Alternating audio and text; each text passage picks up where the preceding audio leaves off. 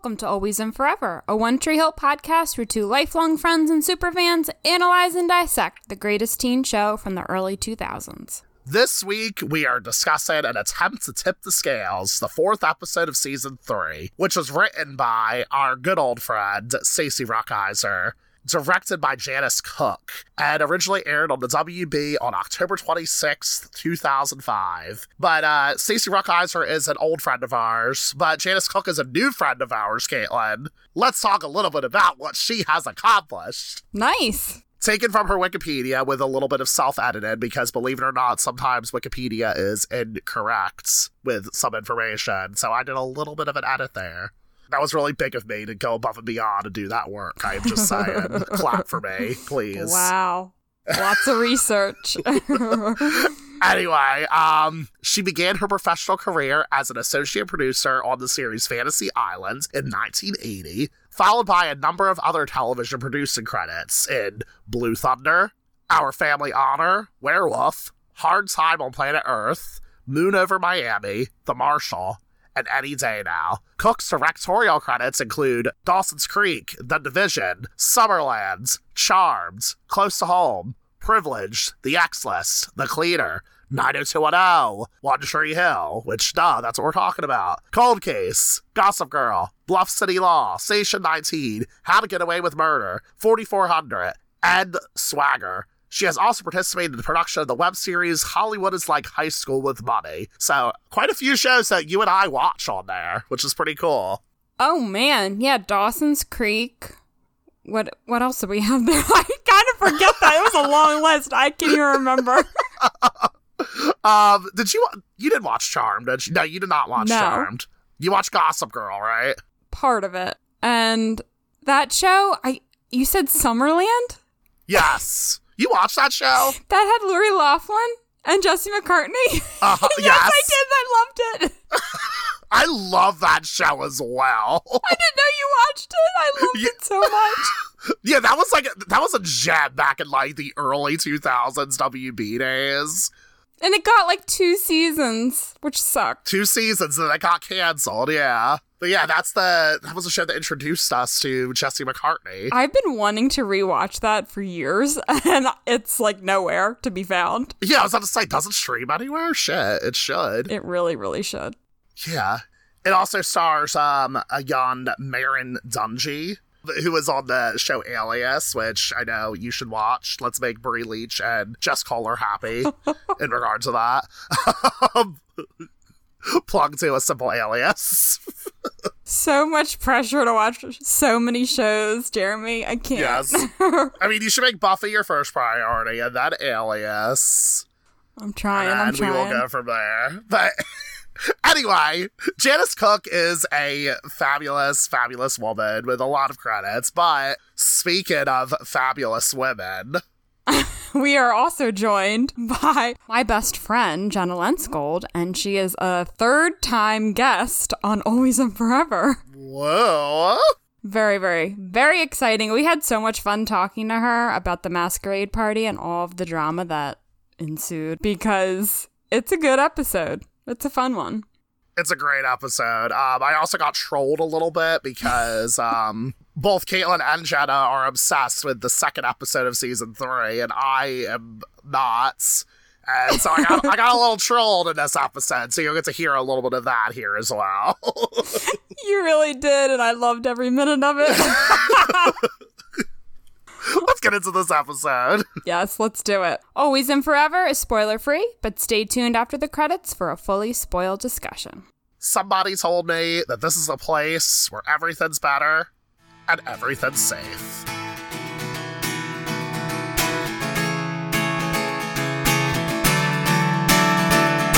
Everyone in Tree Hill prepares for the masquerade party at Trick. Lucas tries on different costumes with Haley in order to figure out what Brooke would think is sexy.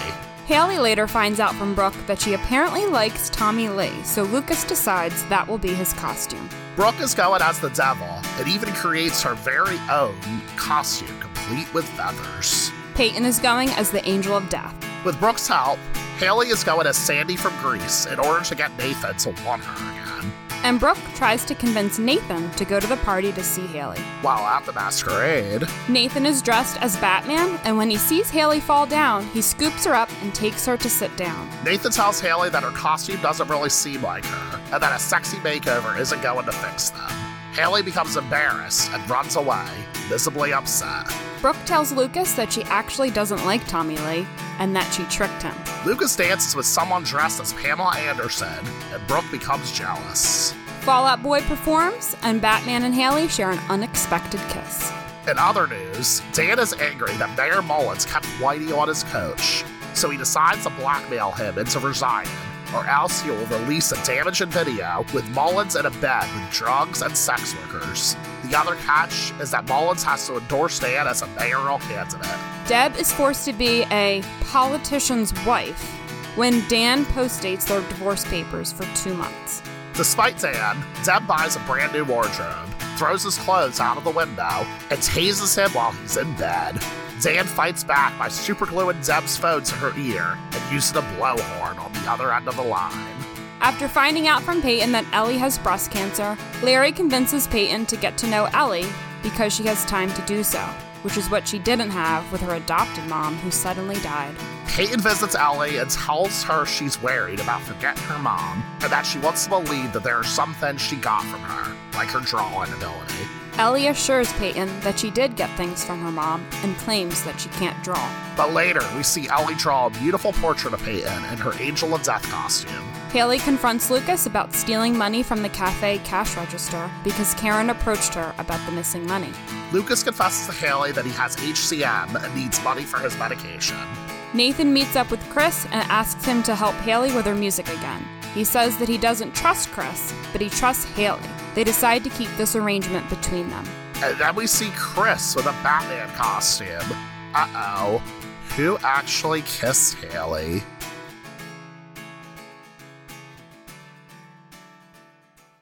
Dressing up as Sandy from Grease, I'm Caitlin Olenich. Added feathers to my devil corsets, I am Jeremy Rodriguez.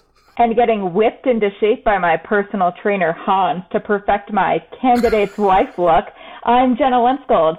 And back to round oh, three! Yes! Woo! round three, season three, here we go. So exciting. Oh my god, Jenna, that intro.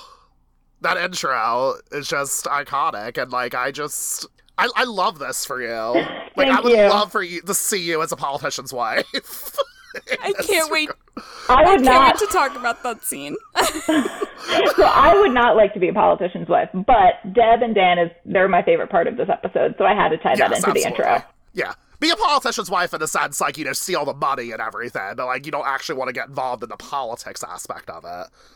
You know. I, Yeah. I feel that. Yeah. You know, uh, Sandy from Grease is actually like my dream costume. I'm not kidding. I've never Really? done it, but I want to do it. I Caleb, want to I do it. told you. I loved Grease as a kid. Loved it. We I've both watched that movie. That's one of the movies that I have seen the most out of any other movie. Like it's a top five probably. As a kid, I watched it so much. We both loved it, Kate. We would both watch it all the time. I love that movie too. It's a lot of fun. and it's like kind of just the dream to just show up in full leather. and I don't know, it's kind of badass. Well, it sounds like we need to have a party just so I can see Kate in full leather now. Uh, y- yes. we need this to happen. And no cigarette, but I'll definitely have a fake one because it definitely pulls the whole thing together. Kaylin, I want this for you so badly now. You have no idea. I really do too. This has to be a thing. Oh, oh an always and forever uh, masquerade party. Hell yeah. Seriously. Let's do Oh, it. that'd be so much fun. Anybody, anybody who's interested, like, let us know. We will, we will try to throw it together. Details coming soon. Kind of. All right, let's not make too many promises. well, no, it's gonna happen now that we put it out into the world. You better not cut this out later, Caitlin. I'm just saying. Like, This is Manifest. gonna be a thing. Manifest, Jeremy. Masquerade party. We got this. I will wear my devil corset. I'm just saying. You know how they have Ooh. those like One Tree Hill events at Trick for like concerts and things? Like they have them with the um the actors and whatever. They have it during the convention weekend or whatever. But we need to do a masquerade party. Like, why have they not done that? You're right. This episode's kind of underrated in many ways, I will say that. I forgot about this episode quite a bit, actually. And then I watched it a couple months ago randomly, just kind of pulled up a random episode in season three and watched this one. And I texted Kate and I was like, oh my God, I forgot how good episode three or episode four is. There's so much that this episode sets up. And not to get into spoiler territory, but there's a lot in here that keeps coming back throughout the season. And I think it's one of the reasons I just love this episode, and it's just entertaining the entire way through too. Oh yeah, it's fantastic, and we got so many looks. I love it. But before we head into the party, though, let's talk about the song this episode is titled after. It is titled after the song by Bright Eyes and attempts to tip the scales. And what did everybody think of this eight minute song? it's fucking weird. It was very strange. I didn't know what was happening. It's part song, and then most of it's an interview. It's like a fake interview, yeah. I think. It, it is. I have uh yeah, I have some info about that. So th- there's there's two parts of the song. The interview and the song are two separate things. And it was so funny. I was doing some like research into like uh you know just Reddit subthreads and whatnot. And there are so many people who like, oh my god, I love this song, but I can't put it on my Spotify playlist because I don't want to listen to the interview at the end. Yeah, you would think that they'd have like a the full extended version and then like a shortened version where you don't have to listen yeah. to the interview portion because it, it's mostly interview. It's like five minutes mm-hmm. of interview and then it's just three minutes of song and the song's fine. Like I enjoyed it too. And then it just goes yeah. super weird. So what did you actually find out about this song and this interview? Because I didn't do a deep dive in it, I'll be honest. I was just like, this is weird. Next. yes. So the interview at the end was supposed to be the band's frontman, Conor Oberst, but that's who it's supposed to be, but it was actually somebody else impersonating him. It was uh, Todd Fink, who was the lead singer of a band called The Faints. And um, they interviewed uh, Conor Oberst, the actual guy, um, on a website called Kitty Magic which you had to look, you had to find it in the Wayback Machine. I don't think the website exists anymore. Uh, but anyway, the website asks, I always want to ask you, what is up with that weird interview thing near the end of Fevers and Mirrors? That's the title of the album for context. And then uh, Conor says, I guess I wanted to be funny, and I wanted to break. I wanted a break between the second to last song and the very last song because it's a way different mood. And then they responded, Whoa, you totally fooled me. But I guess it added to your whole tortured poet mystique of the time. And then Conor responds, It was a way to make fun of ourselves because the record is such a downer. I mean, that's one part of who I am, but I also like laughing and fucking around. So basically, the interview is a whole joke. That's my impression, that it was like almost making fun of interviews in a way. Because yeah. the other person is interviewing the singer about the lyrics of the song and the album as a whole and different parts of it, like the windows and the mirrors we were talking about. And it just made it seem like they were kind of making fun of like interviews and yeah. like critiquing the songs in a way. Yeah, make himself sound like a tortured artist of some sort. But do you think the interview actually connected to the song portion? I felt like no. they were totally different in itself. I think they were supposed to be okay. actually, but but it's like weird. Like why don't why not just make the interview a separate track? I, I thought that's that, that was an odd choice. Yeah. Yeah. Why wouldn't they have done that? Interesting. Yeah, I don't you know. know we're not musicians. I don't know why they were linked together, but who knows what was going on in their brains. The song yeah. portion itself, like we said, I thought the song was fine. Like it was kind of pretty. It was kind of like good tunes, all of that, but I also didn't really understand how the lyrics to that song connected to this episode in particular. And I know you guys talk about this quite a bit on the podcast, but they don't seem to go much deeper than just looking at the title of the song connect and connecting it with the episode. So I don't know. Did you guys pick out any lyrics that you thought might have connected to this specific OTH episode? No, I honestly had a really hard time connecting it much to anything. I thought the song was just very sad. It was like there were a lot of suicide vibes, I felt like. But then at the end, I thought there was like a little bit of a hopeful message. The lyrics are, well, winter is going to end. I'm going to clean these veins again. So close to dying that I finally can start living. Which, again, it's. I feel like it's it's a really dark undertone, but I feel like that last line, so close to dying that I finally can start living, it just made me think that there is like a message of hope after all these characters have went through hell in recent episodes as well as the previous season. And I just think they're things are looking up a little bit. Yeah, I could see that. That's a good point. But it's also kind of reaching. Which I do a lot here with these lyrics. Yeah, I mean, I was reaching a little bit with the title too, because I looked up to get like a definition of what it means to tip the scales, and it's kind of trying to sway someone to a certain decision or a certain action. So, in attempting to do that, it was kind of like these characters were trying to finally make another character do something. Like they were trying to make it the turning point in getting what they wanted. So whether it was Luke trying to be dressing up in something that Brooke finds sexy to try to convince Brooke to be exclusive finally, or Haley trying to finally get Nathan to look at her a certain way again, or even Deb trying to finally get the divorce that she wants from Dan and trying to convince Dan that this is finally going to be the thing that does it and lets her be free. So that was the only connection I kind of made to the title of the song, but even that I think is a bit of a stretch. I think it works though, honestly. That's exactly what's going on. These characters are tipping the scales. Yeah, I definitely agree with everything you said, Jenna. And I think even especially with Haley and Nathan, like they're almost the scale is like throughout this whole season, it's kind of going back and forth. Not even in just this episode, but just the whole season so far. It's like Nathan kind of gives Haley a little bit of hope. Then he says something about getting divorced, and it's like kind of kind of just going back and forth between different feelings that they're having and how they want to progress with a relationship. And now we have the mystery of this kiss, too. Yeah. So that's such a good point. They've been on such a seesaw this entire season so far, and it's like Haley gets a little, Nathan gets a little, like they're keeping back and forth, and Haley's just like, come on, like just keep it in my favor, like love me again, let's keep it mm. on my side. So it's so tragic. I know. I feel bad for Haley. I really do. I do too. Same. But uh Dan was one of the characters who was tempted to tip the scales by blackmailing the current mayor. and let's talk a little bit about what, what's going on here. So, my I don't think I ever realized why he was blackmailing. I mean, he has several reasons.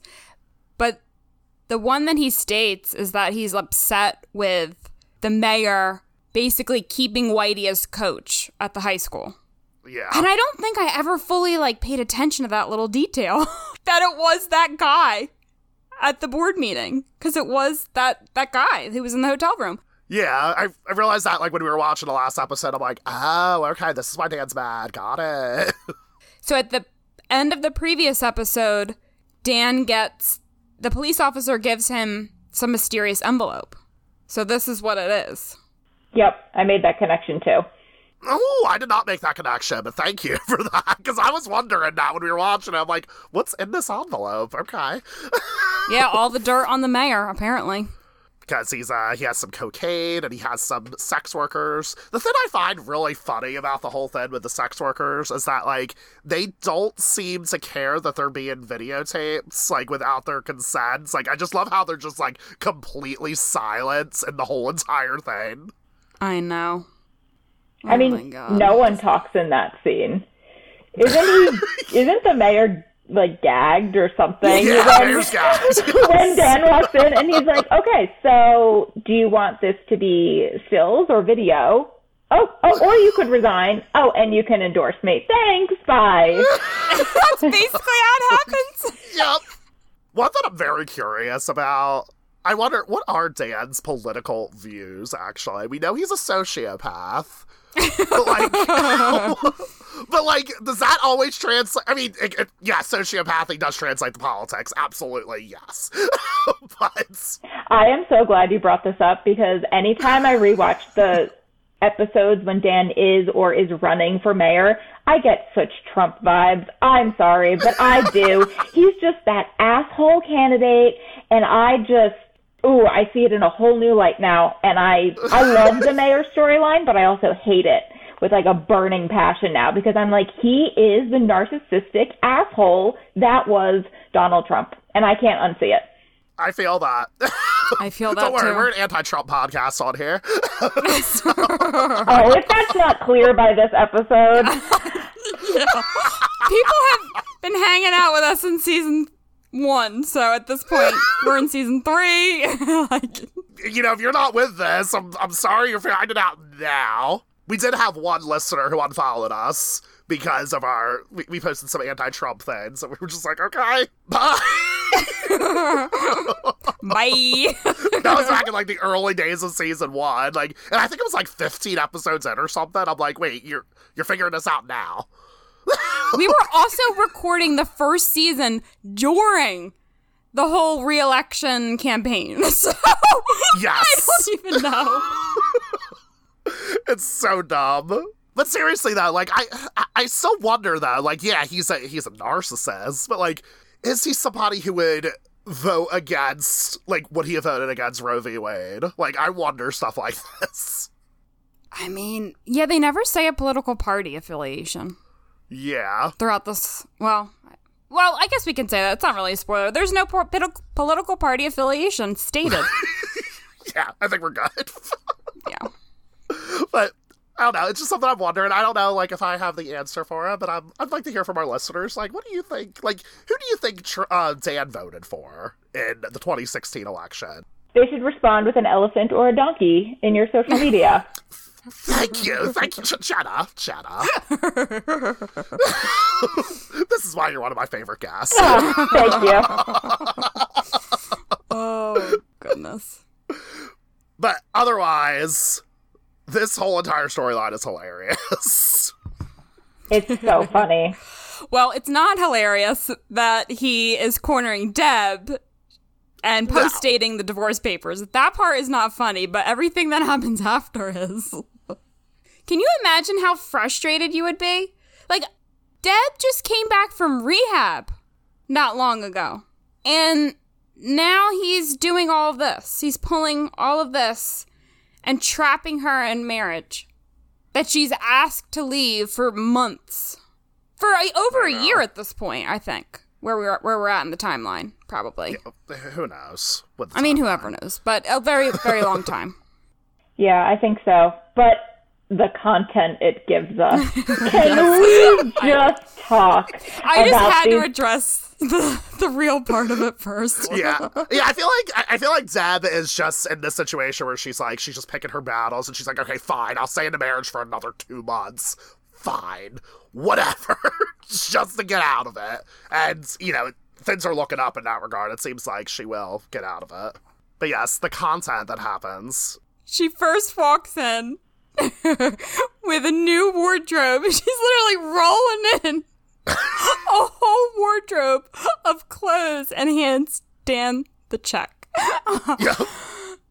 Amazing. New campaign, new wardrobe. And she holds up her bags. it's so cute. I love it. I would do the exact same thing if I was in her shoes, though. I'm like, I am gonna own this. I'm gonna milk it for what it's worth. I'm gonna get a few hot outfits out of this. Like, fine. Hot outfits, Seriously. a hot body. yes. what is Thanks. this personal trainer doing? I love how she's like really obnoxious with her moans. Like, oh, yes, yes. I love I'm like, what kind of yoga is that? That was like definitely an I'll have what she's having type moment right there. Ooh, yeah. I thought he was just stretching her, but it seemed like something else was maybe going on. and I mean, she was totally trying to just get Dan's attention, of course, because, you know, that's why Dan walked in. And um, we find out that that new gym that she has used to be Dan's bedroom, and then she threw all of his clothes out. And then the sprinklers turned on, so she had to yes. throw them all out. I guess she threw the mattress. Are, are we assuming that she threw the mattress out the window? I would guess too? so, yeah. I love that she just says, uh, the sprinklers came on by accident after I tossed everything out the window. that part was on purpose. Yeah. Barbara Alyn Woods' delivery in that scene is just so good. it's so good. It's amazing. And then she tases him in bed after he um he goes completely commando under the sheets. Sweet dreams, Danny boy. he actually thought that he was going to sleep in that bed with her. really? I love really? that so, so much. And Unbelievable. There's one last prank that we'll, uh, that we'll get to later in Dakota. Um, anybody have anything else to say about this storyline now? Not really. Just that it was incredibly entertaining. And I hope we get more Deb and Dan because as toxic as they are, they are really really entertaining together. Yeah, this is an enjoyable scene to mm-hmm. say, an enjoyable storyline. Yeah. Because they're not being toxic, they're being like they are being toxic still, don't get me wrong. But they're just it's like a different type of toxic, and I can get behind this. And I feel like Barbara and Paul just have such good chemistry. Mm-hmm. I feel like I remember them saying in an interview that they really enjoyed filming these scenes, just the pranks and everything. I think it was said on um, Drama Queens. Oh, yeah. I think one of them said that that they enjoyed playing this part. Why wouldn't you? I feel like it's like lighthearted fair too, rather than like, you know, the normal, like, oh god, this marriage is toxic type of thing. I feel like this is like a different way to play it. It's like it gives them both an excuse to have fun, and I just really love it. I totally agree. I know. We don't get to see the fun side to Deb and Dan. Like we really haven't gotten to see that. Yes. Until now. It's just been dark and Deb has been trapped, which she she still is, but we get some mm. humor now. Hell yeah. Um I was gonna try to do a uh, like a really awkward transition by talking about for he's a jolly good fellow.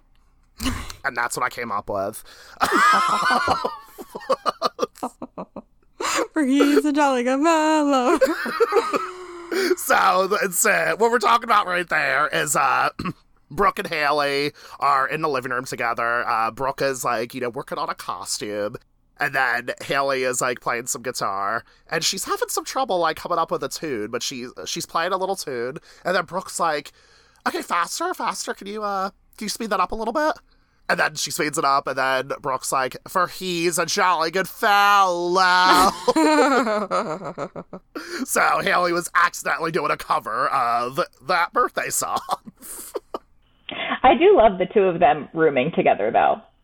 Oh, the Brooke so and Haley good. content, oh, I love it. I love the two of them together. I do love Brooke and Peyton's relationship, but I really love Haley and Brooke's relationship too. When they moved in together yeah. at the beginning of the season, I just oh, it made my heart happy.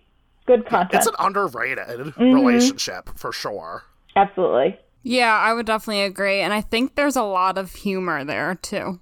Like mm-hmm. I think mm-hmm. Brooke and Peyton have that humor, but like Haley and Brooke have it in a different way. yes, I love them. Haley is like critiquing uh, Brooke's like uh, outfit choice, and she's like, you know, the devil doesn't have sequins or feathers or breasts for that matter. That's right. Yeah, everyone keeps shitting on the fact that the devil has uh, feathers, and Brooke's like, yeah, why? devil. Who cares? she can make her own costume, and it looks pretty pretty hot too. I know. Haley noted that too. She was like, "That looks really good, actually." Yeah, who knew Brooke could sew? Yeah, it's nice to see her use her talents in different ways. I'd like to see more of that. I don't know. Yeah. It's just ironic mm-hmm. because she didn't know how to do any chores, but sewing is also like a quote unquote more domestic task, you could say, and she knows how to do that. That is such a good point. yeah, it is. yeah, at the end of the season two, like she didn't know what a mop was. Yes. Like, and now she she knows how to sew, and you know, like you know what? Good for her. Did she just pick it up overnight? It was more natural than it was to mop. I don't know.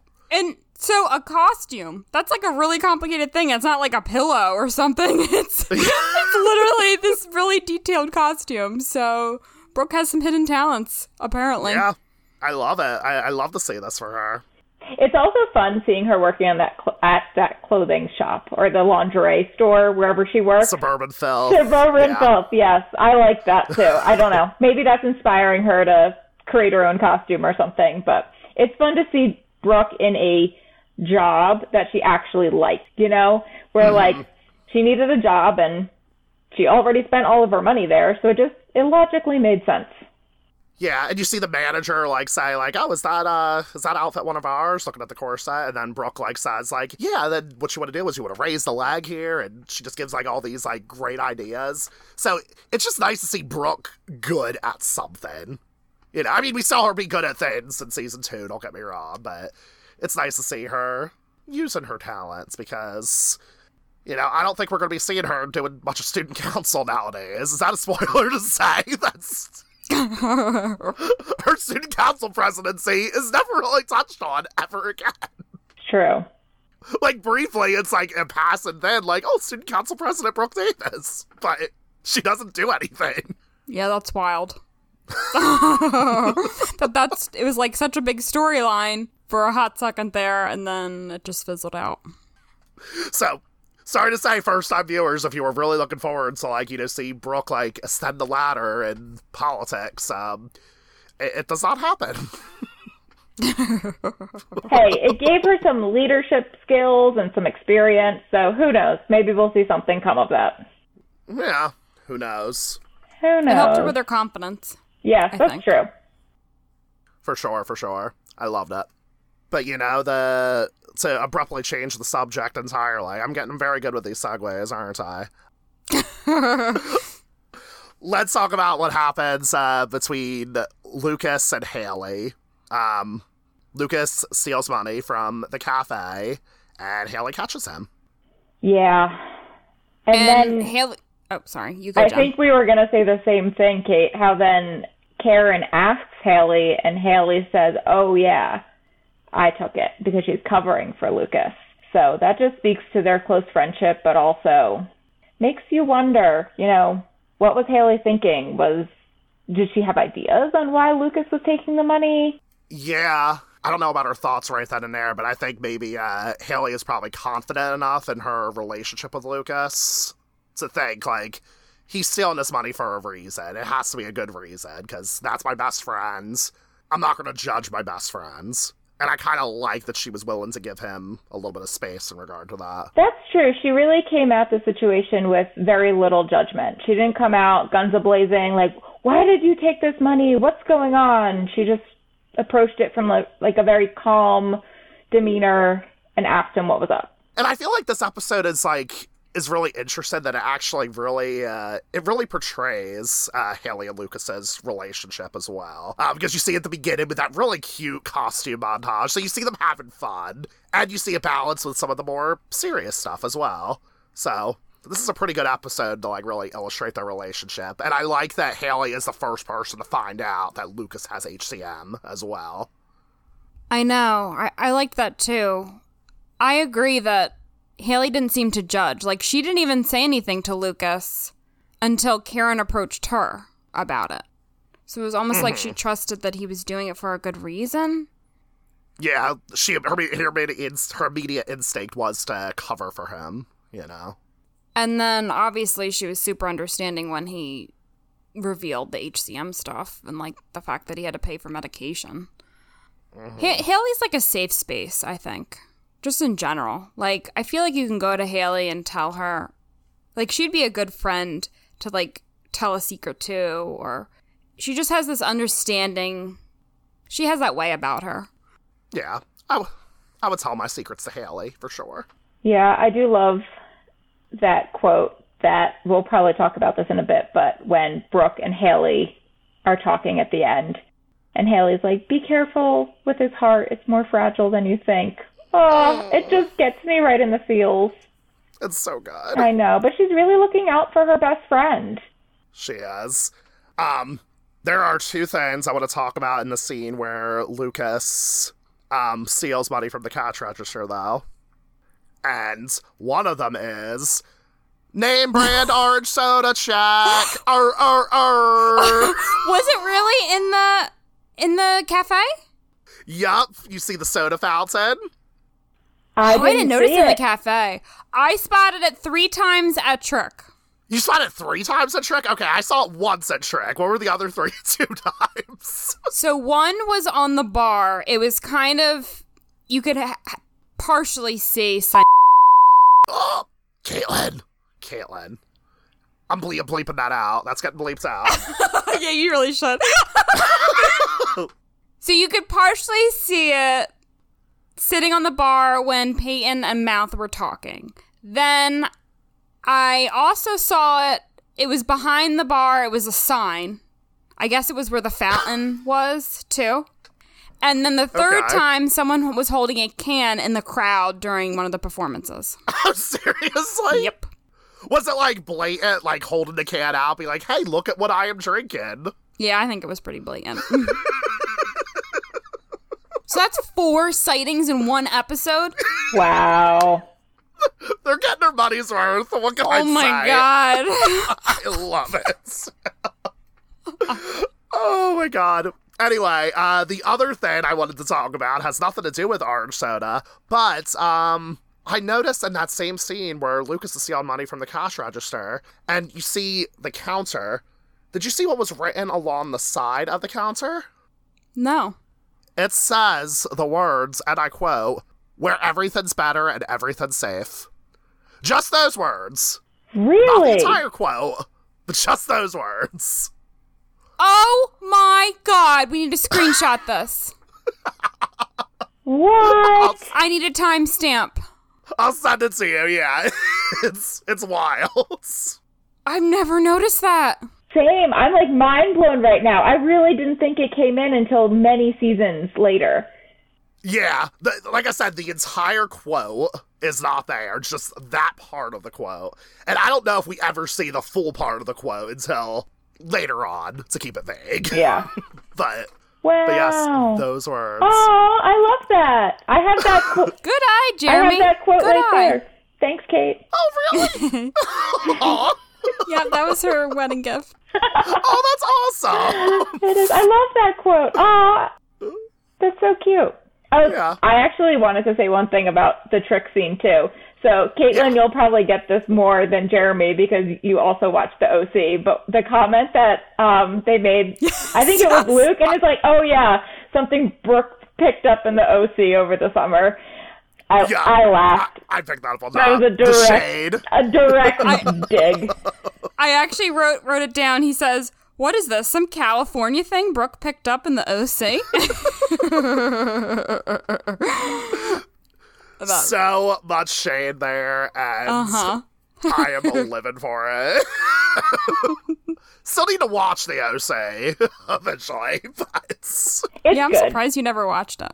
Oh no, it's just one of those shows that's just always been in the background. Who knows? It's only four seasons, right? Yeah, that's the thing. It's good, but it's not as good as One Tree Hill. And One Tree Hill was on for over double the number of seasons. Yes. So I think they win. okay, cool. And the last season of the OC is not good. So really, it's three seasons Oh. of good oh, TV. Goody. well, I mean, I already know like the big thing that happens at the end of season three. Yeah. I don't know how you couldn't. And Yeah, because that was everywhere. cultural. I won't. I won't spoil it for people who haven't watched it. If you, for whatever reason, don't know what it is. If you don't, good for you. yeah, seriously. But anyway, let's talk a little bit about like the thing that uh, Brooke uh, allegedly picked up in the OC. I gotta say, Chad looks great as Tommy Lee He did. without the wig.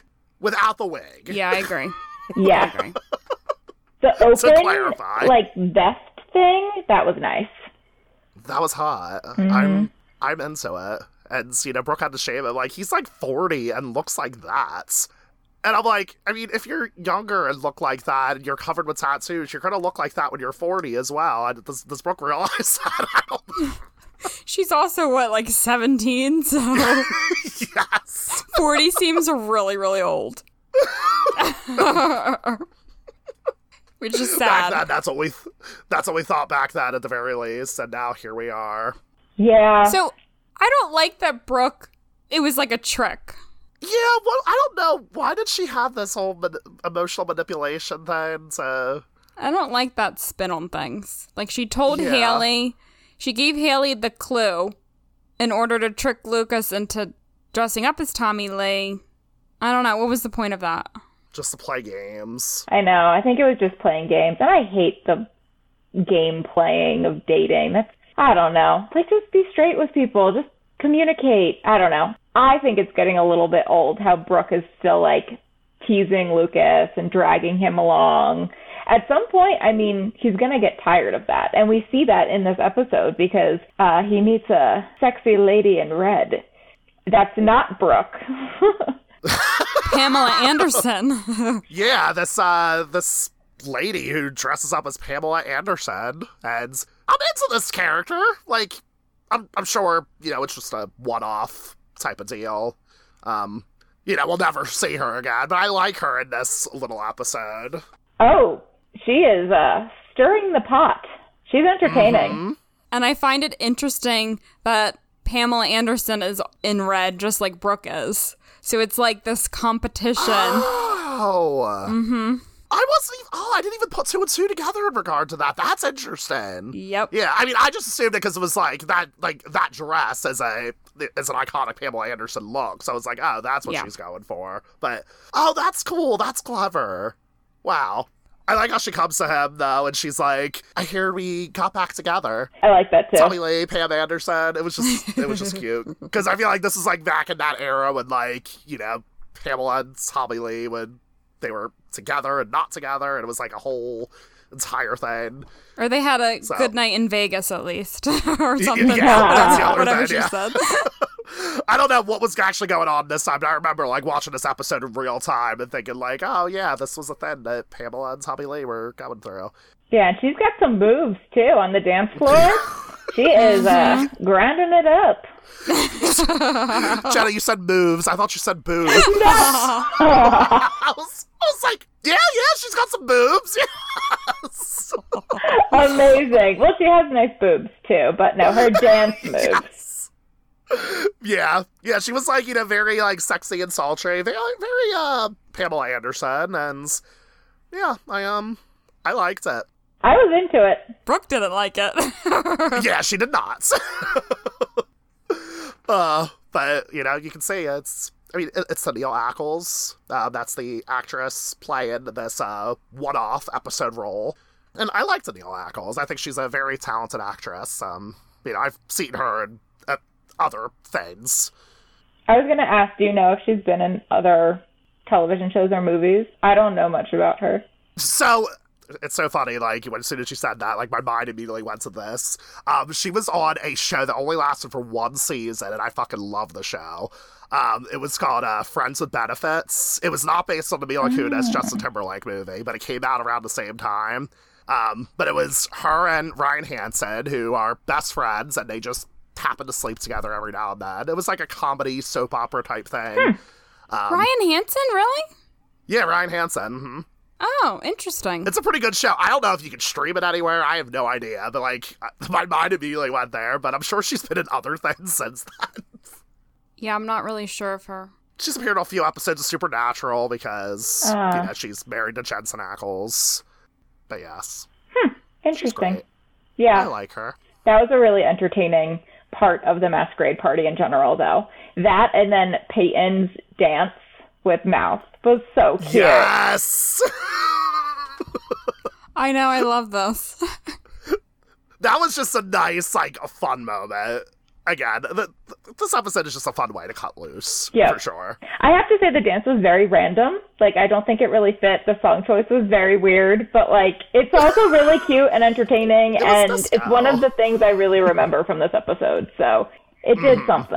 I don't think yeah, the song choice is weird. It's like a you classic don't? song. At like yeah. a teenage party, though? Yeah.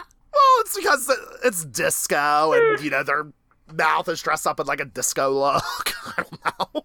That's true. I guess, yeah. I don't. I mean, this was also 2005, so what feels like an old song wasn't as old then, but. Yeah. I was about to say, I'm pretty sure that song did that song play at any of our school dances, like as like a throwback or anything. I don't know. That's a good oh, question. maybe. I definitely heard that song and like had a few like random dance parties here and there. Yeah. Did you guys listen to Peyton's actual like podcast episodes that they talked about on Drama Queens? I did. Because she talks about disco in the episode that's like kind of connected to this episode. Did you guys pick up on that? Yeah, what did she what did she say again? For, from refresh my memory.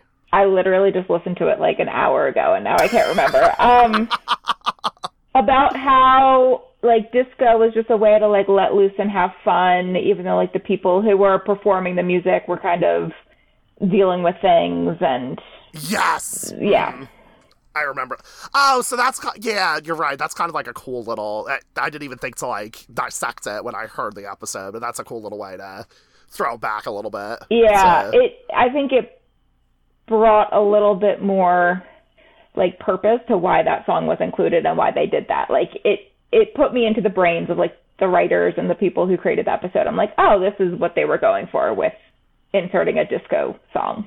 Yeah, that's clever. Yeah, that, that's interesting how it relates to the characters. Yeah, and think about it, everybody's watching them, they're all cheering them on. You know, it's I feel like everybody's getting healed a little bit.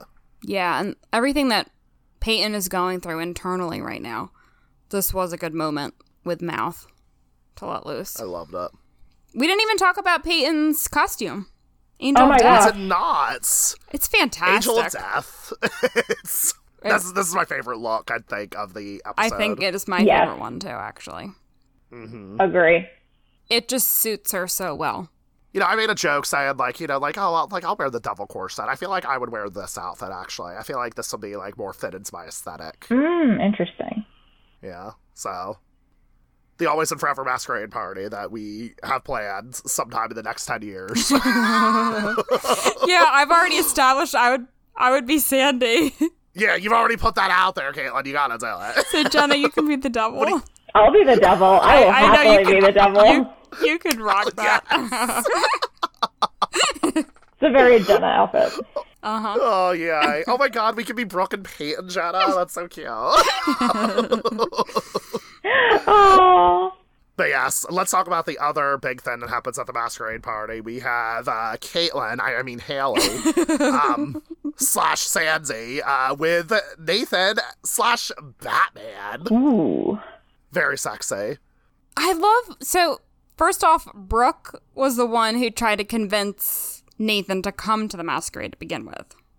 Mm-hmm. And then he ends up coming and he doesn't even tell Haley that he's going to be there. I mean, maybe, I guess she knew that he was going to be. Maybe from Brooke. I don't know. But she doesn't even know what his costume is. So she's wandering around trying to figure that out. I'm like, this is awful. yes. this, this is really playing games. Yeah. I also want to note, too, that uh, in that scene where Brooke uh, points out to Nathan, or Brooke tells Nathan that, you know, she hasn't written a song since the two of you split up. So that's how, like, Nathan gets that information, which will become relevant a little bit later on.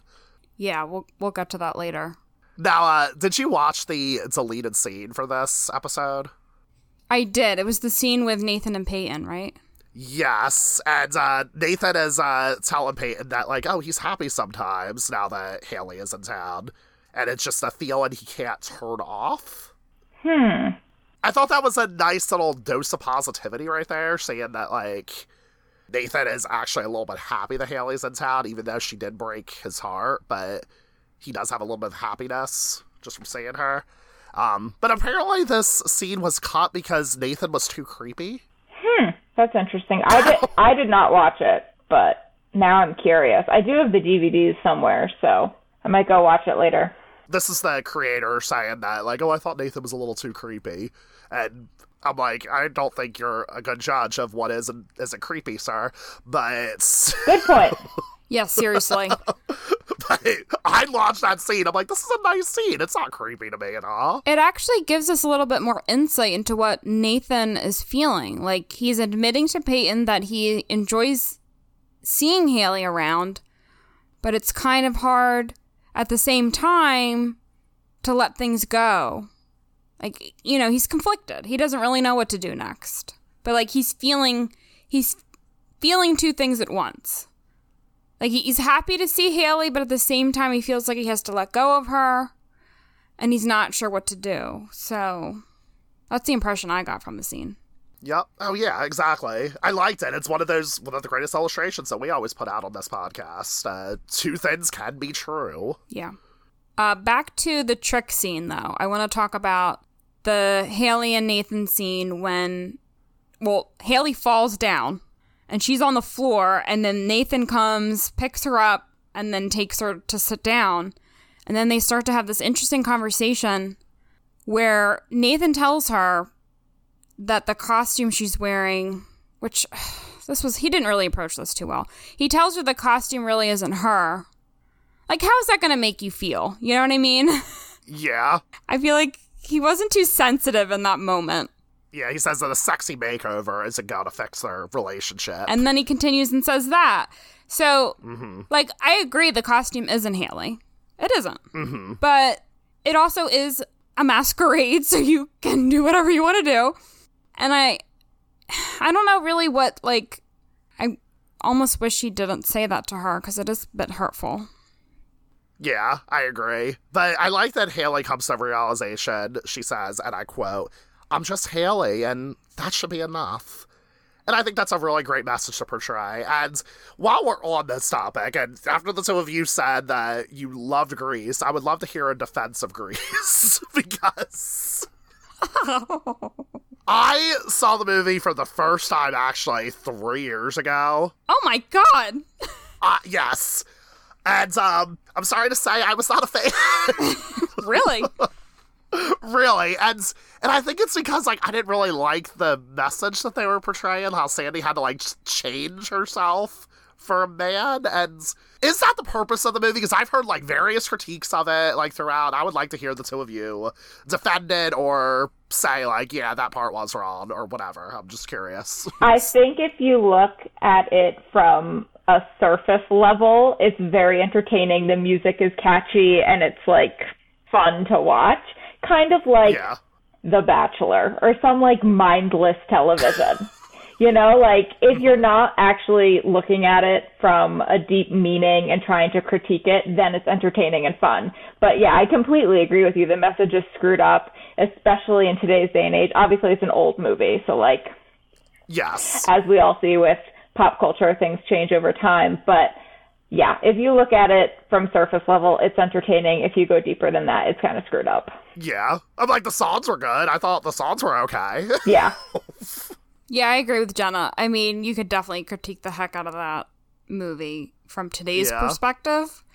But was that message ever okay? Like even in the seventies when the movie came out, like the whole thing about how she changed herself. I don't think like, you know that was really a conversation that was being had at that time. No, I really don't. yeah, I guess so. And she changed herself at the end. I don't know. I guess You're I'd have to... Sandy. You're talking about the actual Sandy, right? Not the not Haley Sandy. Yeah, I'm talking about the actual Sandy. Yeah, yeah. She changes herself at the end, and the way I kind of see it is like she's not like permanently changing herself. It's kind of like this moment of I don't know, it's an iconic moment. I don't even know if I can critique it. Like I get that there's an issue with it, but like it's iconic. Sandy coming out in the leather with a cigarette and like and then they're dancing in the amusement right. park ride. like it's I don't know. Unless, like, you know, this is her way of finding herself. Like, you know, like, th- th- does she end up finding herself at the end and realize, like, you know what? I am actually a sexy, leather clad, cigarette smoking babe. Like, does she figure that out with her, with herself? Because I can subscribe to that message. I'm like, you know what? You own that. You own that with your bad self, Sandy. So I feel like I agree with what Jenna said. I feel like there's maybe a little bit of empowerment there. I don't know. Would you agree with that, Jenna? Eh, maybe. I don't know. I honestly, I've never looked at it from a deep level because I know it's screwed up. Like it's pure entertainment to me. That's all it is. And isn't there a scene at the end where he, Danny, wears like the, like the varsity jacket or something like to kind of show like he's trying to be more like school boy, like he kind of dressed a little bit different and then she just went all out oh. and changed herself too, but so like she changed for him, but he also changed for her. Yeah. They both like change for each other. Okay. I don't know. That's a great way. Maybe I need a rewatch of Grease then. it's just fun. it's just a fun movie. Yeah, there's a lot of good lines in that movie too. there's there's a lot of good ones. yeah. I'm sorry I don't have a deep analysis for you. It's okay. You know there's TV series in the works, right? Is there? oh boy. Yeah. Really? Paramount Plus. It's called uh Grease Rise of the Pink Ladies. Interesting. Oh. Yeah. Well, Olivia Newton John is the only Sandy that I accept, so.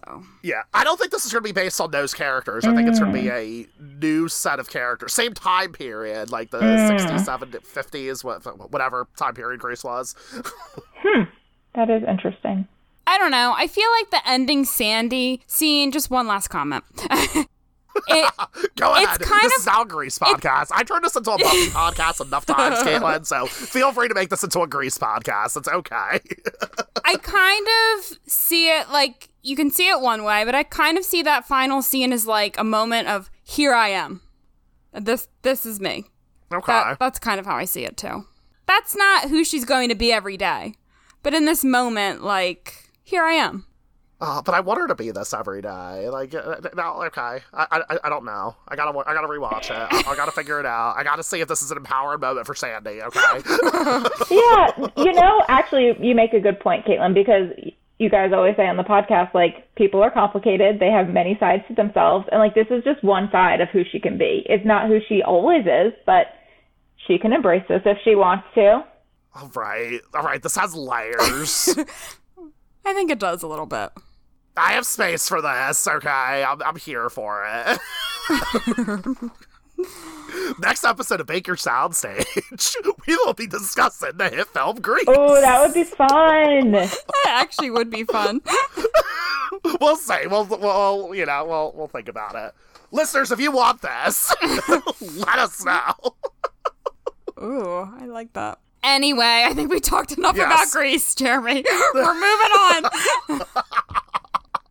All right, we have to talk about the kiss. Yeah. Because Fall Out Boy, first off, actually, Fall Out Boy. Fall down boy. Fall, yes, I was about to say, get it right, Kaylin. It is fall down boy. Can I get, Can a, get a woot woot?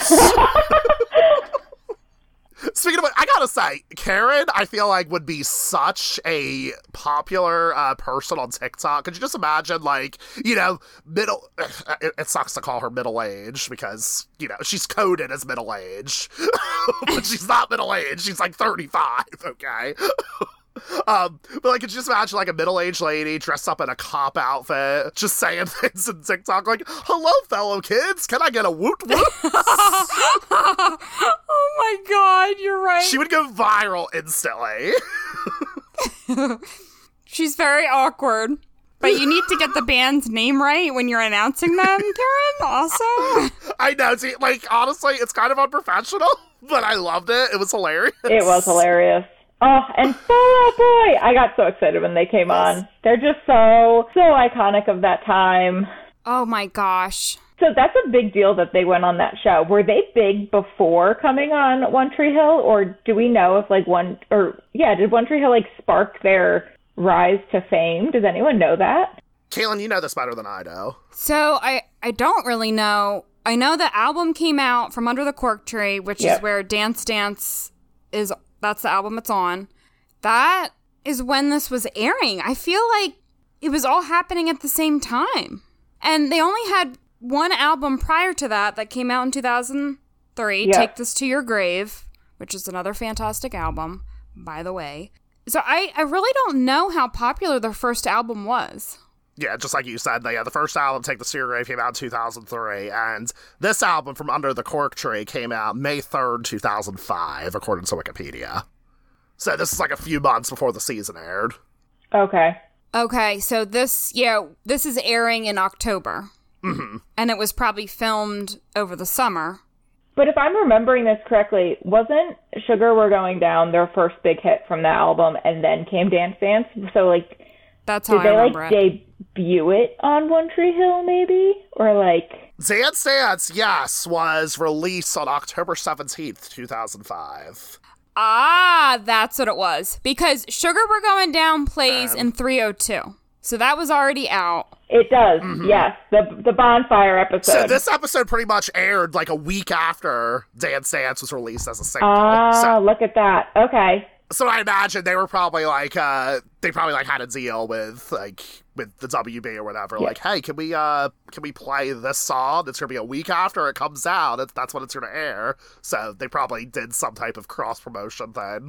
And that right. makes sense because it's the only song they play, which I wish they played more, but I know. It, it's the only one they play, so yeah, it was the single to highlight at the time.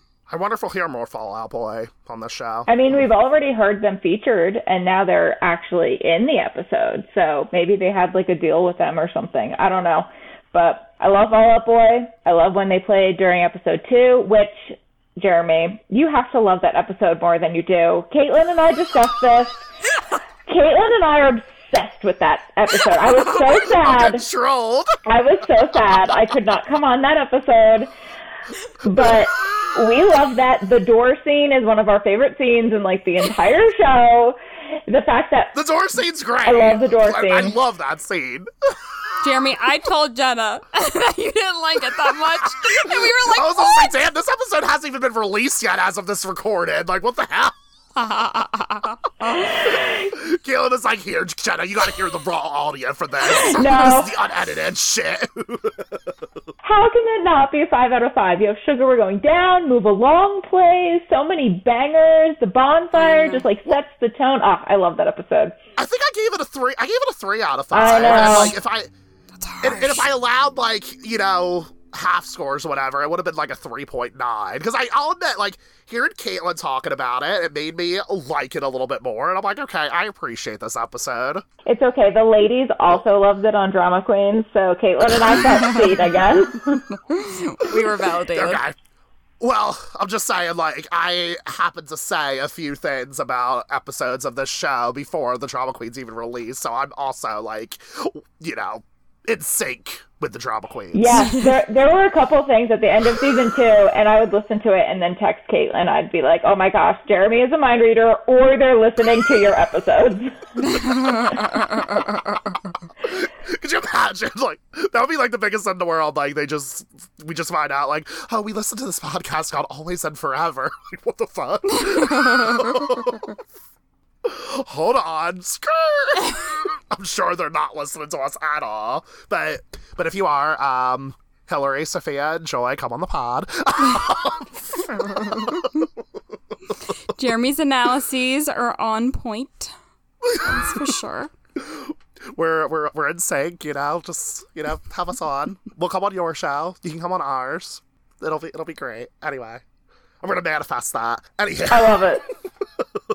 All right, back on track because we just had another yes. tangent. So Fall Out Boy is amazing. We love them. Oh my gosh. And then at the very end of Dance Dance, Sandy and Batman kiss. Mm-hmm. And we notice we don't really see like the per you know, when when we see Nathan dressed as Batman talking to Peyton, we see his jawline, like we definitely know, like, yeah, that's Nathan. This one's kept a little bit vague. I mean, Haley thinks it's Nathan though. She's like, Nathan kissed me. I'm on cloud mm. nine. This is amazing. Yes. So, they sound like they're good in regard to that. We'll see. Yeah, Haley's really happy because she goes right home and she's like basking in the joy of it, basically. Now, I don't remember, not to, to get on, a, on the Batman tangent for, for a second here. Um, on Drama Queens, weren't they trying to fi- figure out, like, that costume, like, which movie version it was? Did they ever figure that out? I think they texted James, but James never responded, right? Yeah, they never said where it came from. I was interested, too. Okay. I'm just saying, it can't be George Clooney's because you don't see any nipples. George Clooney's version of the Batsuit has nipples. Oh, I didn't know that. Hmm. Yes. Oh no, that was a big thing. Like, especially like amongst gay men. That movie is very popular with gay men because of like the very sculpted bat suits with nipples. That's a fun fact. That's hilarious. But anyhow, shall we completely change gears? Talk about some sad shit now. Like, why did we leave this at the end? I don't know. I know the Ellie stuff is really rough because mm-hmm. we start off with Peyton telling her dad which she thought her dad already knew that Ellie has breast cancer. And, you know, he says, No, I didn't know. Which then results in Larry going to see Ellie and he found out the truth. You know, she does have cancer, and that you know Peyton should get checked at some point, and only 10% of breast cancers are genetic, and they were talking about the whole thing, which I looked that up. That is true. Hmm. I thought it was higher. It could be higher than that, too. But okay. it's kind of like an estimate. Anyway, so Larry and Ellie have a conversation about all that, which then basically inspires Larry to encourage Peyton to talk to Ellie and get to know her. I really like that scene. I actually wrote down a quote, what exactly what Larry says to Peyton. He says, Ellie has the one thing your mother didn't. She's got fair warning. There's time.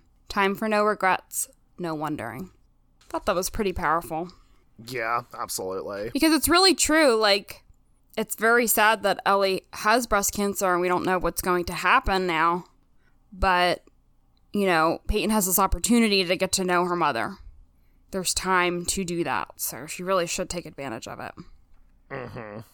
What were your guys' thoughts on the, the storyline? The other uh, quote that I really liked was when uh, Peyton comes to Ellie's door and um, I don't have the exact quote written down. Peyton notes how um, her mom used this particular laundry detergent and she just loved that smell because it smelled like her mom and she tried to recreate that smell and she just couldn't mm-hmm. and uh, sometimes she'll sometimes she'll find a smell in random moments but then it's getting harder and harder for her to remember it and it just hurts and now here she is like meeting this quote unquote new mom and um she's finding out that like Ellie is a lot like her. Yeah. And that hurts. And she's like, it, it kind of hurts the fact that, like, you know, did she get anything from her adopted mom? Yeah, it's a really interesting relationship that she's going to have to walk with Ellie if she does choose to explore that a little bit more.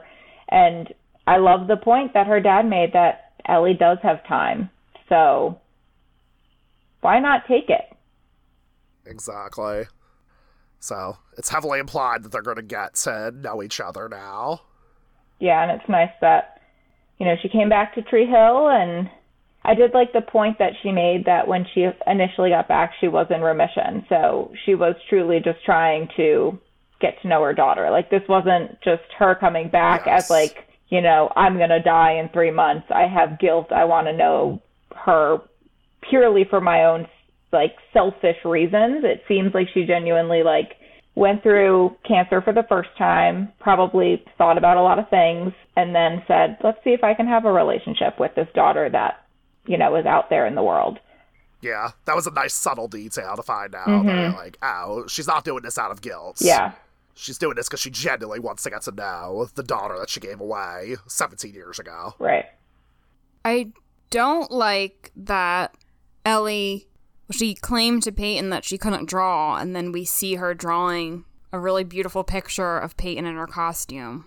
Yeah, and uh, I feel like I understand why she did that though. Because she didn't want Peyton to feel any more trauma, figure out like, oh, you didn't get like quote unquote anything from your adopted mother. You actually got everything from me, including artistry and this uh, tendency toward drugs and whatnot. So I feel like, you know, with Peyton coming to her in such a vulnerable moment like that, I feel like I understand that. And when is Ellie going to be able to reveal the fact that she's an artist? I know, but she's just, they've already started on such rocky footing and she's already lied about other things, or at least Peyton has assumed that she's lied, that I just feel like for the sake of the relationship, she should just be truthful. You know, she could have said something like, you know, I actually am artistic as well, but, you know, your, your adoptive mother is the one who probably nurtured that and you know introducing you to it at a young age. And like there could be a nurture and a nature side of things. So i just yeah. ugh, i hate lying in general. So the fact that she's just going down that path again i'm just like this is screaming to me that it's a recipe for a disaster yeah, I can see that. Yeah, you know what? I can see that actually because her mother, her mother could have seen like you know a young little five year old Peyton draw something, and she probably said like, "Yo, like Peyton, that's really good. You should pursue this." Mm-hmm. And you know, I feel like that's something they could have touched on. So, okay, you know what? I feel like maybe that's my issue with the story. They could have maybe touched on the nature versus nurture aspect of it. Yeah, show that like Peyton did get something from her adoptive mother as well.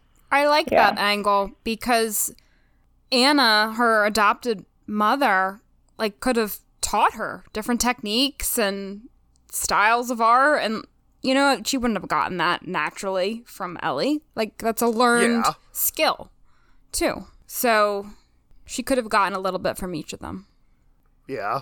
Peyton could have been a very talented artist but like if she didn't have somebody to like really like uh, support her and and I feel like that's one of the things we don't really get to know that much about Anna, her adoptive mother. We don't really get to know like what kind of mother she was, other than the fact that she died and Peyton was sad.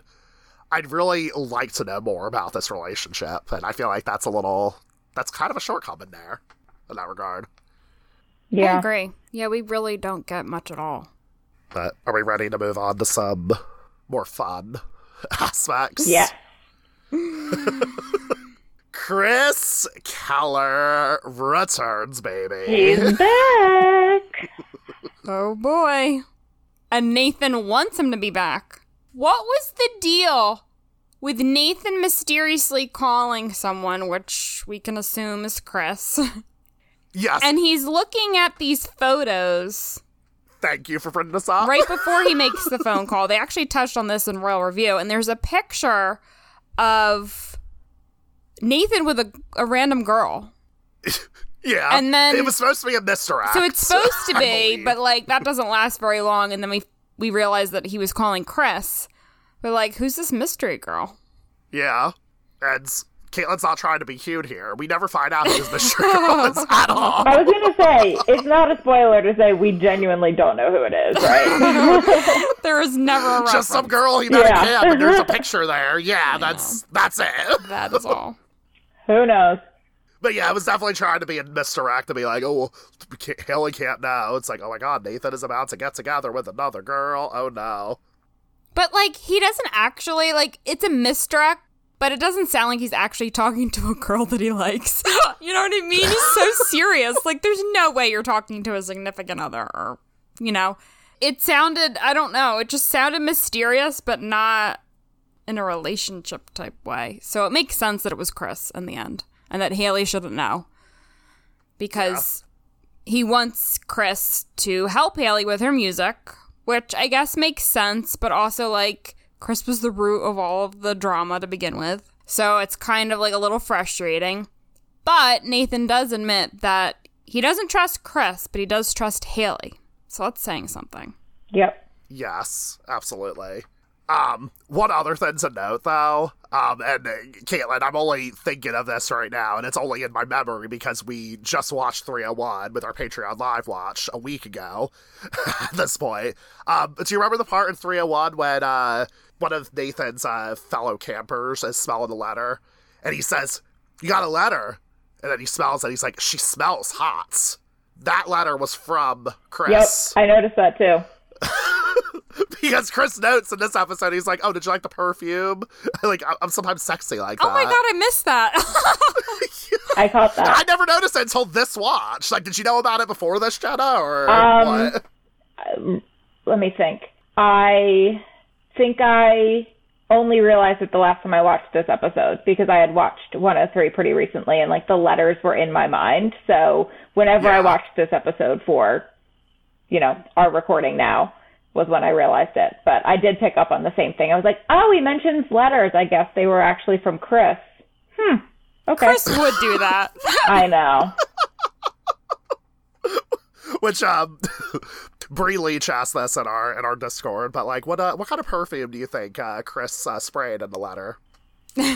I didn't. Do you think it was? Do you think it was "Curious" by Britney Spears? yeah, I'm personally a fan of "Fantasy" by Britney Spears. I think it was "Fantasy." We'll, we'll go for that. I, I don't know. My, agree with you. Yeah, I don't know my perfume, so we'll go with that.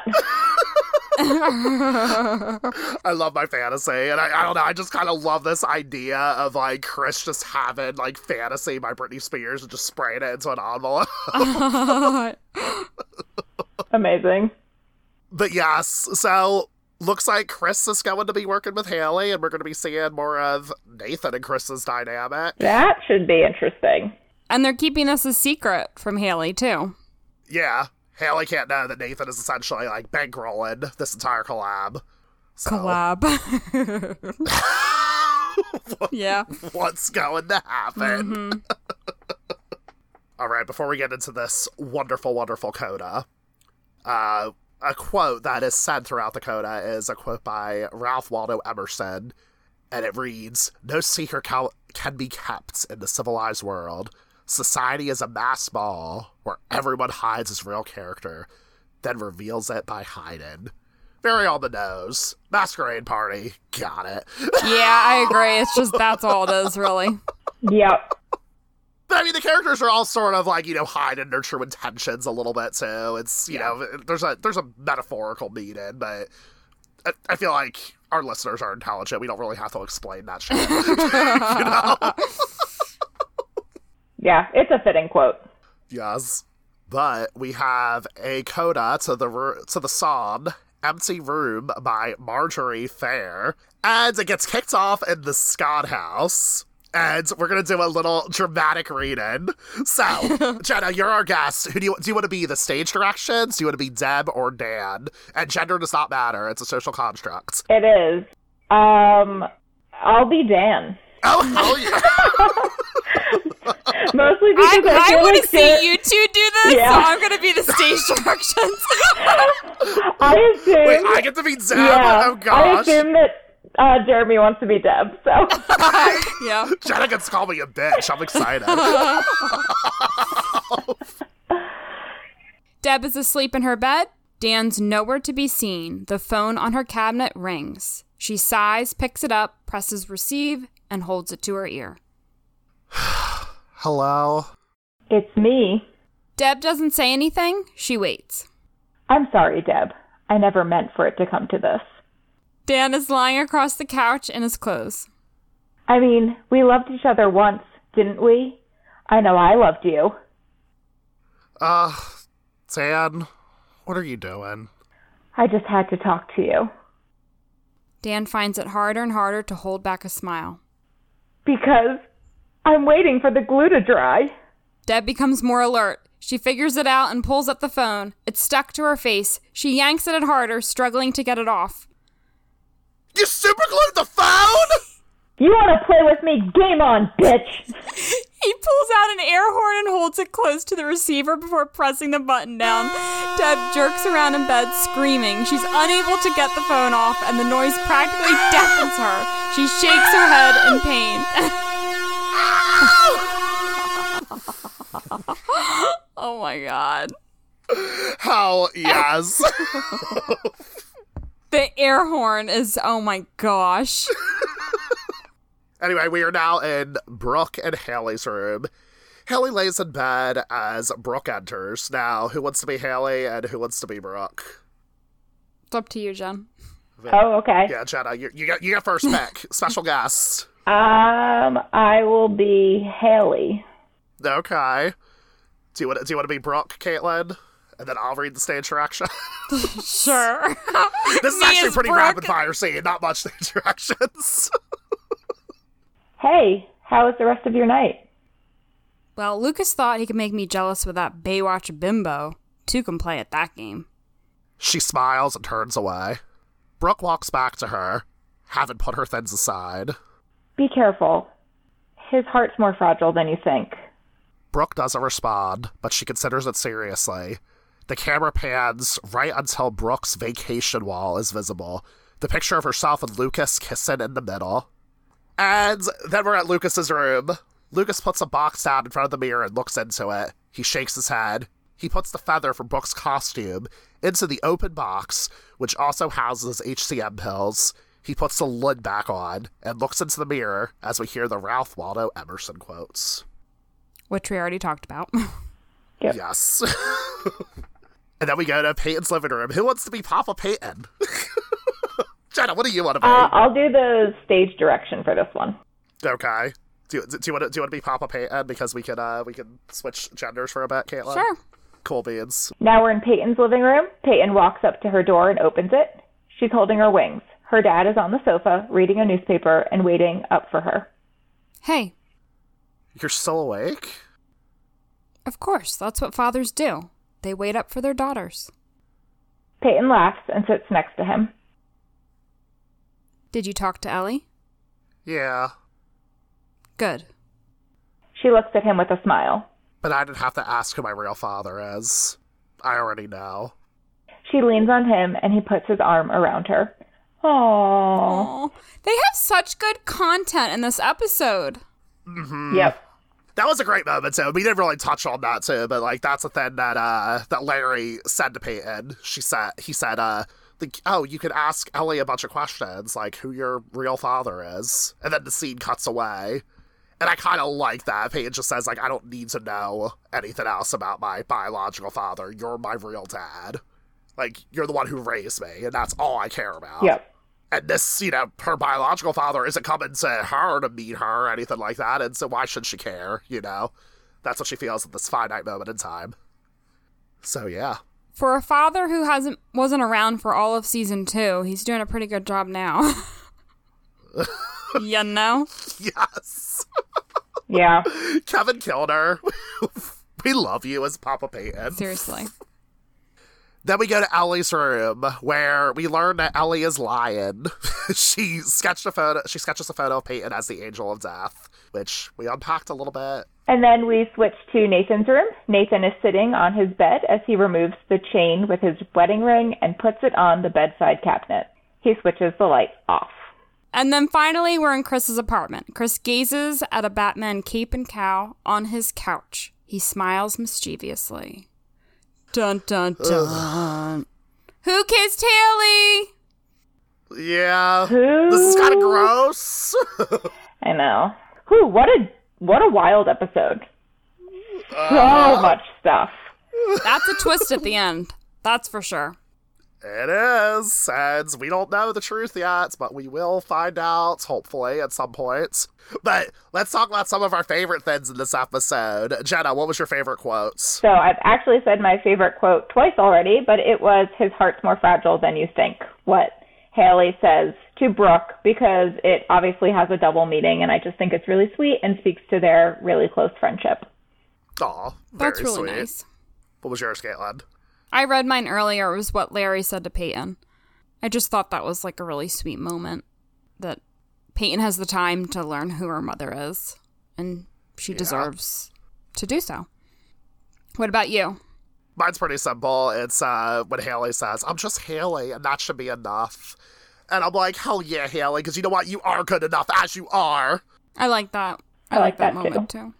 too. I'm just Haley. She says it's so sweet. All right, musical moments.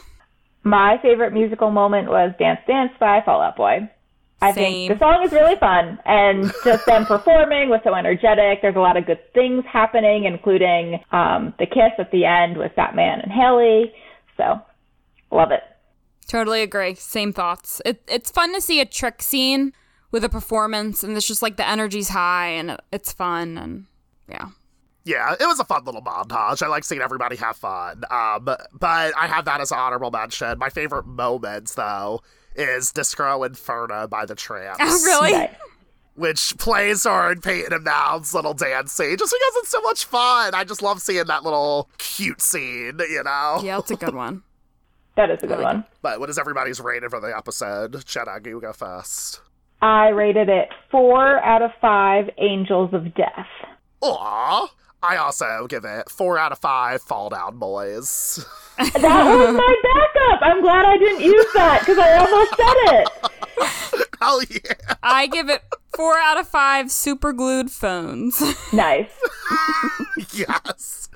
Yeah, the episode is great, but I feel like we talked a little bit about some of the shortcomings here and mm-hmm. there. It's uh but it is a fun episode. I like seeing everybody just let loose have fun at a Halloween party, which is this supposed to be Halloween because I know it airs around Halloween, but is it supposed are they supposed to be celebrating Halloween in Tree Hill?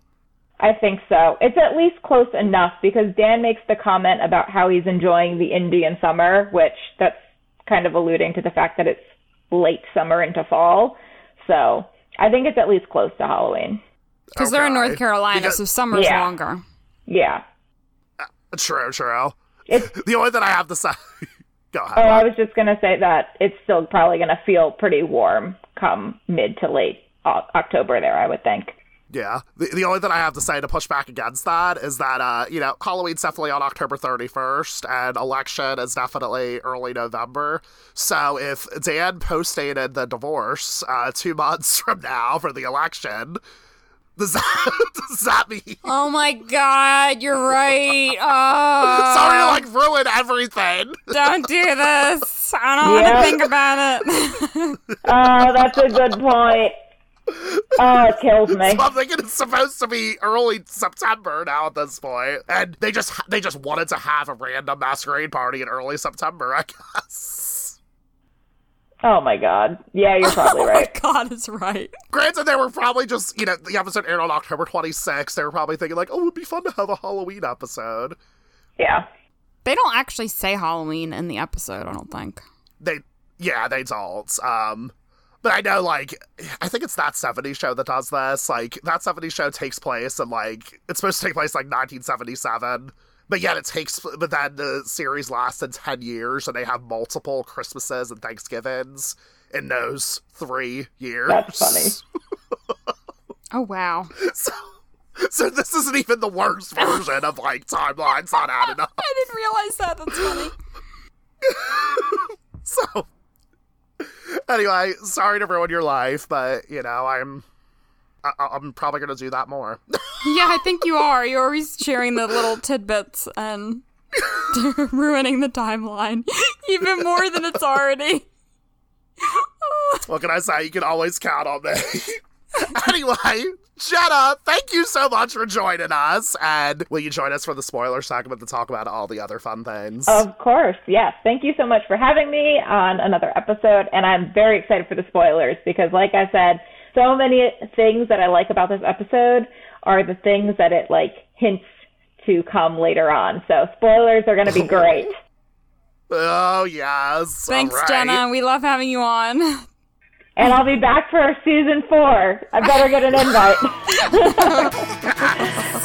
of course. Definitely.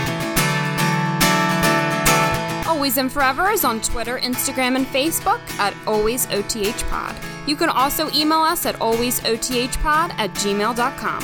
I'm Jeremy Rodriguez, and you can find me on Twitter at RodriguezJeremy. And I'm Caitlin Ilinich, and you can find me on Twitter at Miss I Reads. Outside of following our socials, the easiest way to support us is by rating and reviewing us on Apple Podcasts. That helps One Tree Hill fans new and old find us. You can also support us via Patreon, where for as low as $2 a month, you can gain access to bonus content, our private Discord server where you can chat with us and other listeners, and early episode releases. Visit patreon.com slash alwaysothpod for more information. Now, if you don't want future episodes of One Tree Hill to be spoiled for you, now is the time to turn this podcast off. Otherwise, stay tuned for the spoiler segment after the music ends. We'll, we'll be, be, seeing, ya. ya.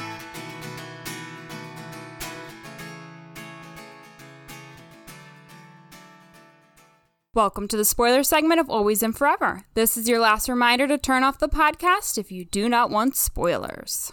All right, Jenna, sound off. What do you want to talk about? I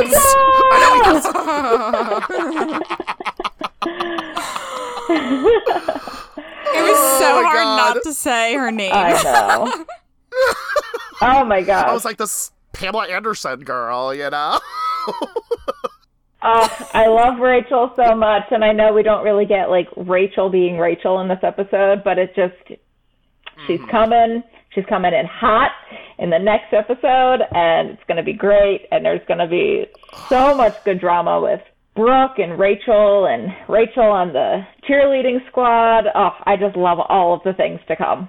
Yeah, so so yeah, t- yeah. Tell us a little bit about your feelings with Rachel, because like I don't feel like we ever really had you like officially on an episode to like really voice your feelings. True. So I'm assuming you love her. Uh, yes. We talked enough about her, so I love Rachel. I think she's such a great villain. I think that they don't do her justice in the show in the later seasons. So thank you. That's not her. Uh, like I've said. Yeah, it's true though. I mean, season three and season four, she's one of the best characters, I think. She's absolutely hilarious. She sparks so much drama.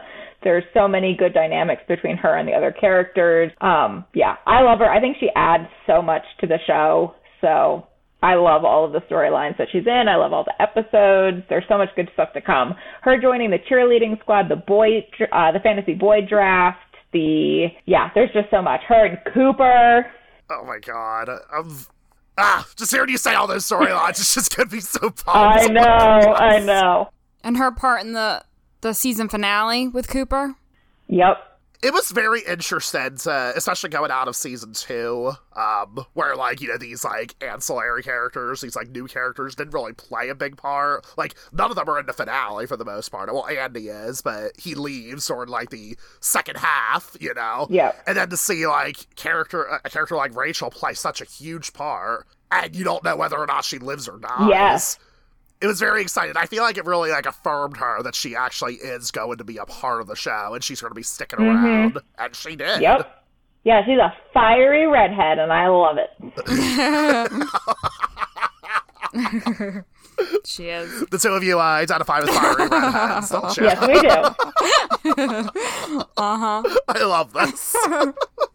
Right, and then what do you think of Rachel? Like, just to talk about the whole scope of her story, like uh-huh. the stuff in season five and then season seven. What were what were your thoughts about all of that?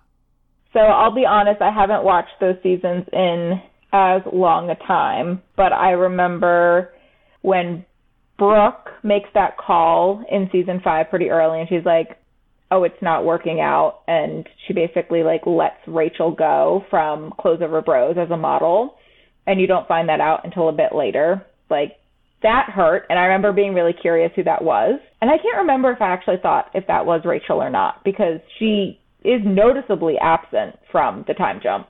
And then I know there's the whole like drug um storyline, which that's the one that I don't remember super well. And then of course she comes back, and I was thrilled when she came back. I hate that she came back with Dan, but like I was excited to see Rachel.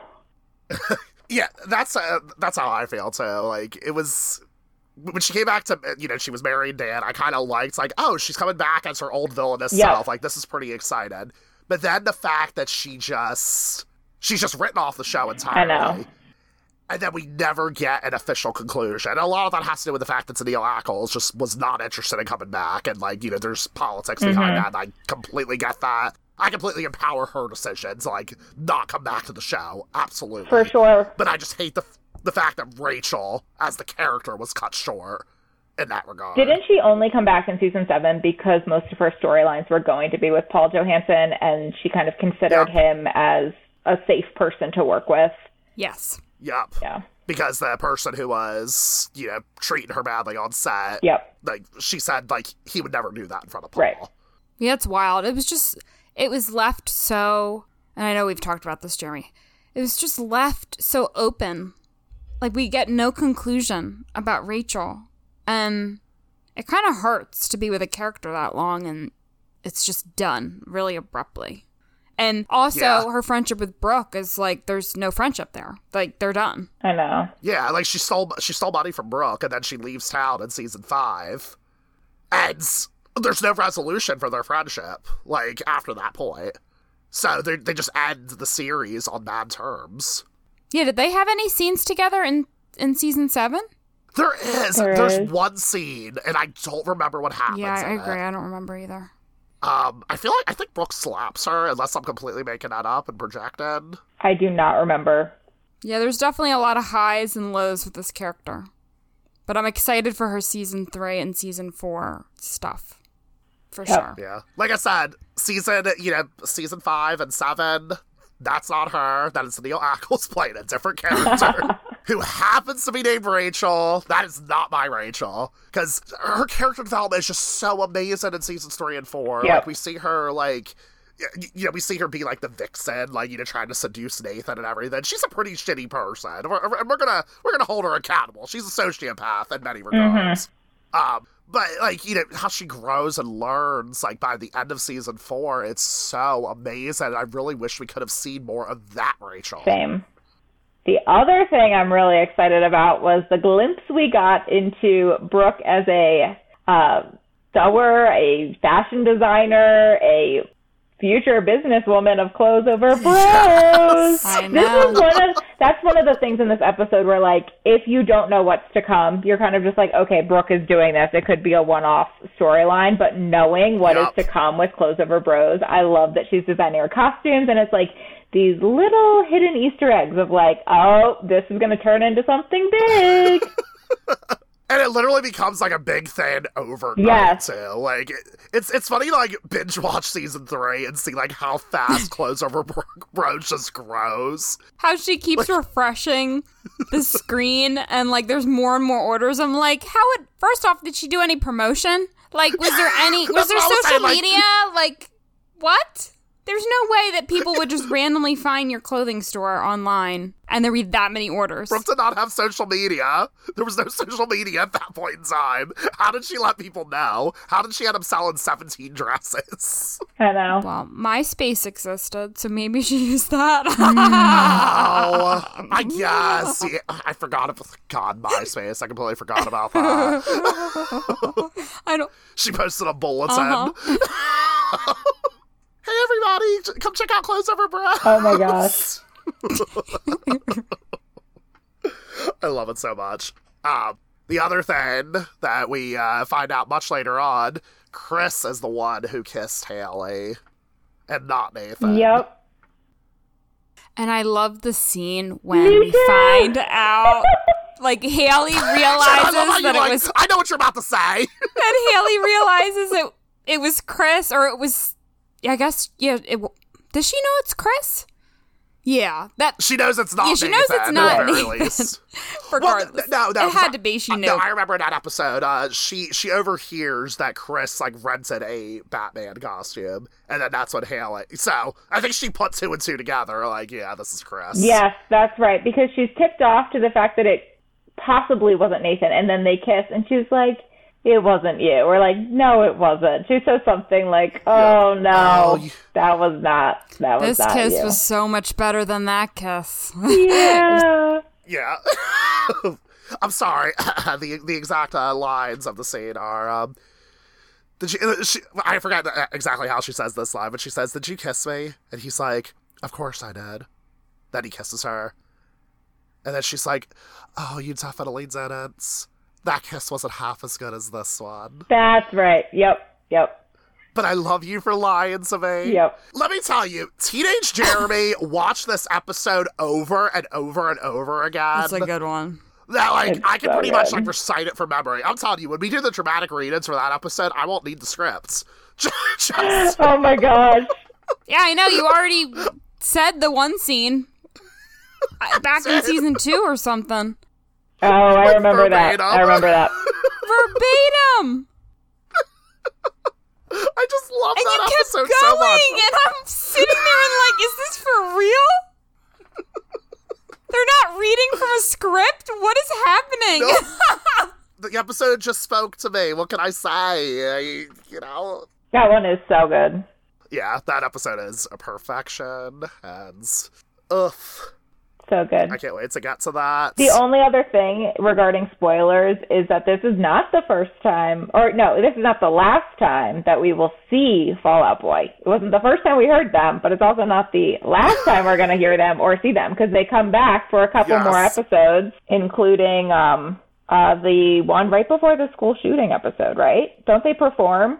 Yes, they do. Yep. That is correct. That's the one with like Andrew, or I guess at the time it was Jack's mannequin performing yes. Andrew uh-huh. McMahon from Jack's Mannequin. Um, yeah, so they come back, and then Peyton starts a little romance. Oh God! And with, then he comes uh, to the cabin. Pete Wentz. That's right. I remember. Yeah, he's standing in the kitchen. And yep. Brooke sees him and goes yes. up and kisses him because she thinks it's a dream. Pete's yep. like, "What the heck's yep. going on?" yep. I, I, gotta say that whole storyline is just so creepy. it though. Pete Wentz is like twenty seven. So weird. Like Jenna, you didn't hear our uh, our one episode on this, but in three oh two, when we hear the Fall yeah. Out Boy song, I described it as like this is like a jump scare. The Fall Out Boy song coming on. Yeah. And I felt the jump scare here. I'm like, oh god, we're actually seeing Pete mm-hmm. Wentz there. Oh it's no. coming. I'm it's terrified. coming. I know yeah, that's another thing that, you know, you get a hint of things to come in this episode. Yeah, there's a lot to come. Uh-huh. I know. And then, of Yeah. course, Dan's run for mayor is a huge storyline. So that, of course, Uh-huh. is touched on a lot here, too. Which I gotta say, just like Brooke, like there isn't really like just like Brooke and her student council presidency, like Dan doesn't really do much with politics.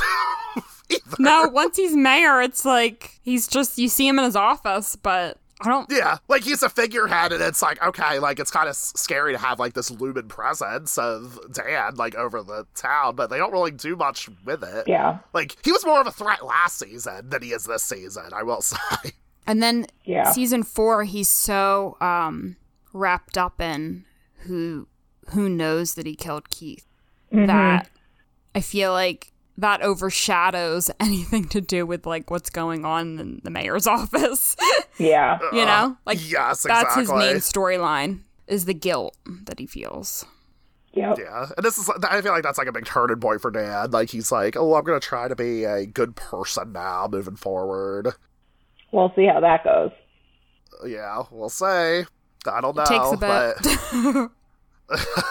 yeah, I gotta say these all these upcoming storylines are just like they're they are killing me, like absolutely killing me. And I'm sure they're killing you too, and they're killing like lots of the audience. It sounds like there is a multitude of casualties. Oh my god, that's the title of season three, episode five, which we will discuss next time. What are the odds? You you could say that Dan has a multitude of casualties, honestly. I could have leaned into that. Like he does do a lot of murder throughout the show. How many people does he kill in season nine? Oh God, I haven't seen season nine in so long. I do not remember. when he's like running around like a shotgun and like killing the people who kidnapped Nathan. Yeah, you're right. what the fuck was that show at this point? Yeah, it's wild. That is wild. anyway, taken from our OTH DVD box sets, the description reads Red is hot. A redhead named Rachel joins the cheerleaders. She has all the moves and she puts them on Lucas. Call it basket brawl. Fighting breaks out during the season kickoff gala. I'm really disappointed in your reading of Basket Brawl. what is up with all the like little? It was dumb. I just went over, yeah, say it really fast. Pretend it's not there.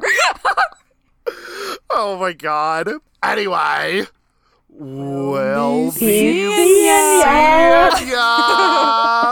That was kind of insane. We- uh, It's fine. Everything's fine.